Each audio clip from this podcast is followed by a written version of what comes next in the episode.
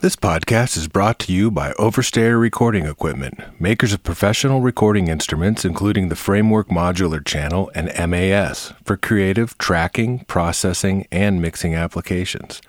To learn more, check out overstayeraudio.com.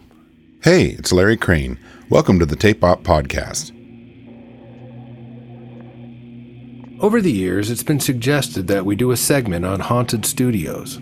Our friend Heba Kadry got her first job in the U.S. as a studio intern at the famed Sugar Hill Studios in Houston, Texas.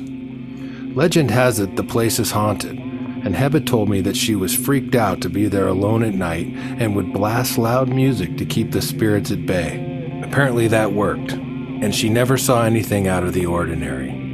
Former Sugar Hill owner Dan Workman, however, did have an out of this world experience there, so we chatted with him to get the scoop.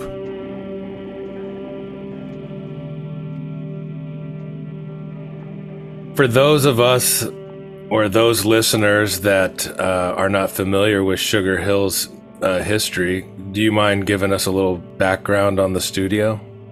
Sugar Hill is the oldest continuously operating recording studio in the United States. It's about 80 years old now, maybe 82, if I got my math right. And um, it was started by a guy named Bill Quinn, and he was recording out of his home, actually. And this was sort of uh, pre World War II, or no, post post World War II. And uh, and then you know he had a minor hit. He was like doing stuff like there was people would record acetates and send them as a novelty to somebody so they could hear their their letter, you know, by playing it on a record player.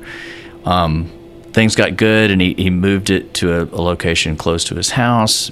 And um, as things happened in the studio business, collapsed back into his house a few years later. And it went through several different owners, and then Huey Meaux bought it in the 70s. The infamous Huey Meaux is a really great record producer and record man, unfortunately, very exploitive and uh, so there's lots of awful sort of history around Huey. Um, but one thing that he did do is that he he built next to Bill Quinn's original house a proper recording studio, um, and then uh, um, and then converted the house into another studio space and kind of married them together. Um, I've I've got most of that right. like I said, I'm kind of rusty on my history, but it's it's an interesting place. It's it's it's an awesome, very vibey and very much having its own sound recording studio. And in my tenure owning it with Rodney Myers and Andy Bradley, um, you know, we we took it from being uh, a recording studio that predominantly worked with local artists and uh, a Latin record label um, to kind of working internationally. You know, we had people showing up because they liked Sugar Hill, um, and and that was quite a privilege. Um, so that's Sugar Hill. Sugar Hill's still operating. The people that bought us from us still just churning away, and um, I hope it lives like long into the future. But it it does have a storied past.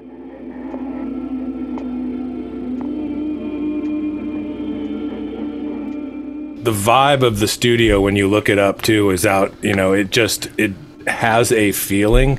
you look at it, Indeed. and it's like this sort of just in the like just freestanding building in the, you know, it, it's not unlike some you know a Muscle Shoals or you know one, exactly. one of these kind of places that uh you know. Um, you know, just has it, sort of like despite the best efforts of the neighborhood, this place happened. You know, it's just just the weirdest thing. It, it shouldn't be there. It's in this weird industrial and then very low SES area. So no, Sugar Hill has a has a definite presence.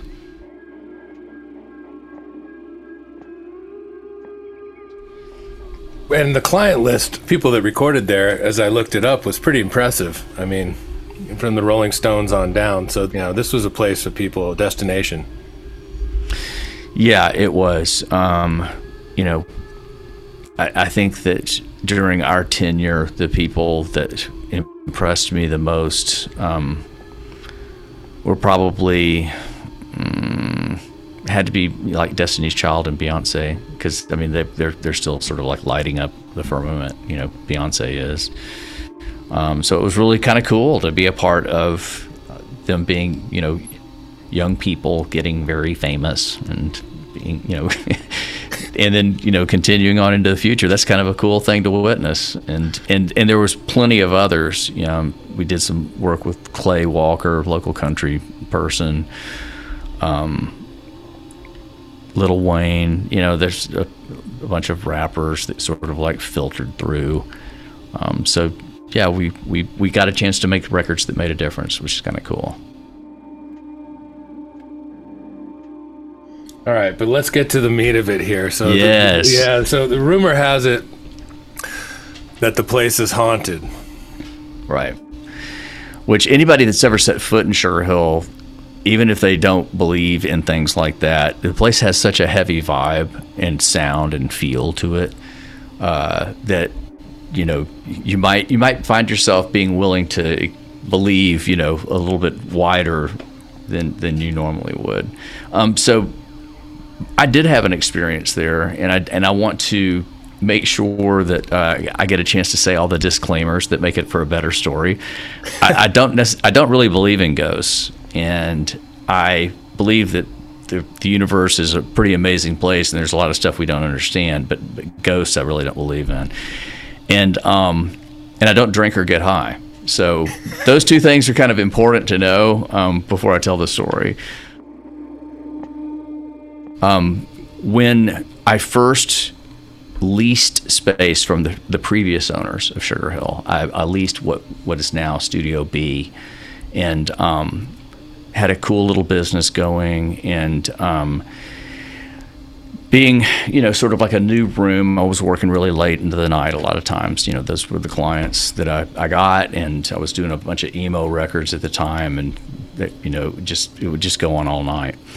So one night I was cleaning up because I had a rule. I always cleaned up before I left because I never wanted to come in and have to clean up before I get started in the morning. So, but I was really tired. It was sometime between two and three o'clock in the morning, and um, the band had gone, and it, many times the bands would like leave the front door open just why? I don't know. But the front door of the building was several hallways away from where my studio was. And as I was coiling cables and getting things put up, I heard somebody call my name. And so I just dropped the cables and went up front because a lot of, a lot of times, you know, people would come back or not, they wouldn't know where I were, where I was in the building. And there's nobody there.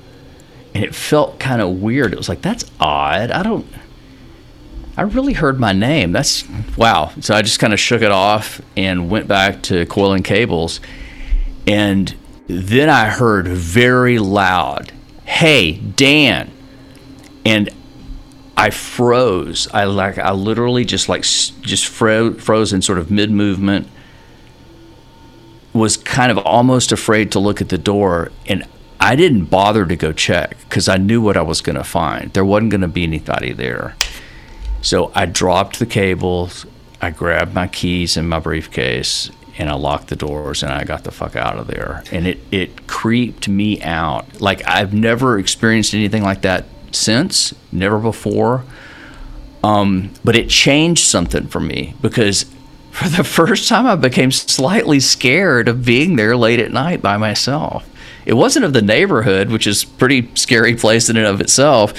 It was it was that I didn't want to feel that weird feeling in my guts of hearing something like that ever again.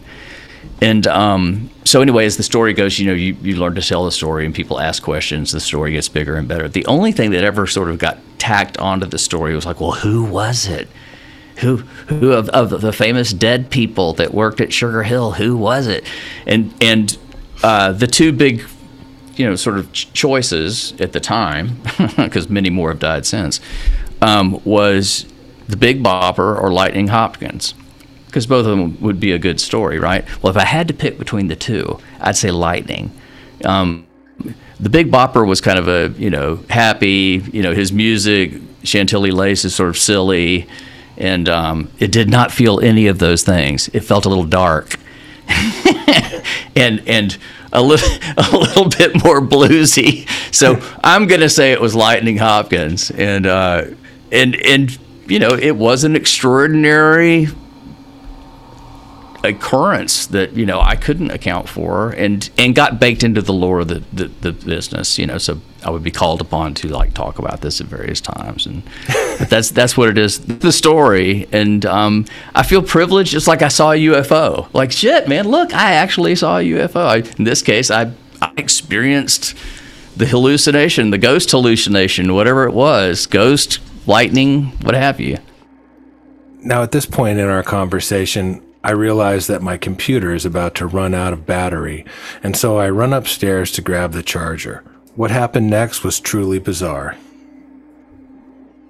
Can you hang on two seconds? I just got an. Uh, I got to go plug my computer in. I'll be back in eight seconds. Go ahead.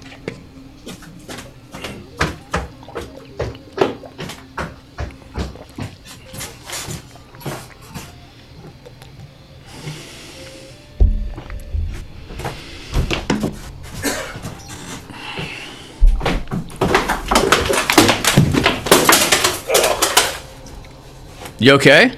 Uh, but I just banged my head really hard. Uh, Well, definitely have a gonna have a concussion. dude, I saw that. Or, Wow. Like, holy shit. Man, sorry to sorry to be uh sorry to do that. I'm okay. Uh I did just wrap the, my forehead really hard. Well, I, I. Why don't you sit down and um, uh, yeah, that was uh, I just slipped going down trying to hurry. I'm good. I have a headache. sh- man. Give me two secs. Yeah, take your ta- take a moment. I'm so sorry. It's a fucking ghost, man. I, I fucking talked about the ghost, fucking Lightning Hopkins. That's kind of Um, crazy. Shit, Jeff. Um, It- I'm it- good. Um, Okay. I can honestly say I've never had that happen during a, an interview before. Sorry to be the first. Yeah, me too. Um, so, Heba, you know, I'm sure you heard reports also from other people that worked at the studio reporting other things. I don't think you were the only one that ever had an, uh, an, uh, an encounter or an experience at Sugar Hill. No, no, that most definitely not the case. Other people have had their stories as well. A- any any of those you care to share in short? to be to be honest, my own experience was so profound, and I mean, like literally left me feeling different walking into that building for the rest of the time I was there and owned the place. I didn't quite like being alone um, in the building because it was a big.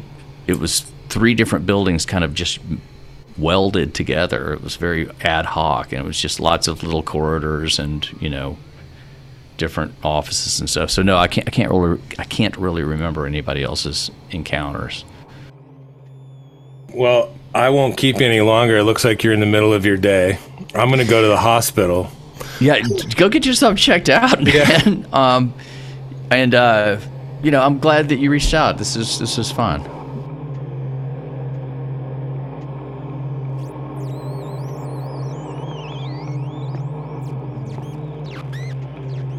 Thanks for listening. Find us online at tapeop.com, Facebook, Twitter, and Instagram. Until next time,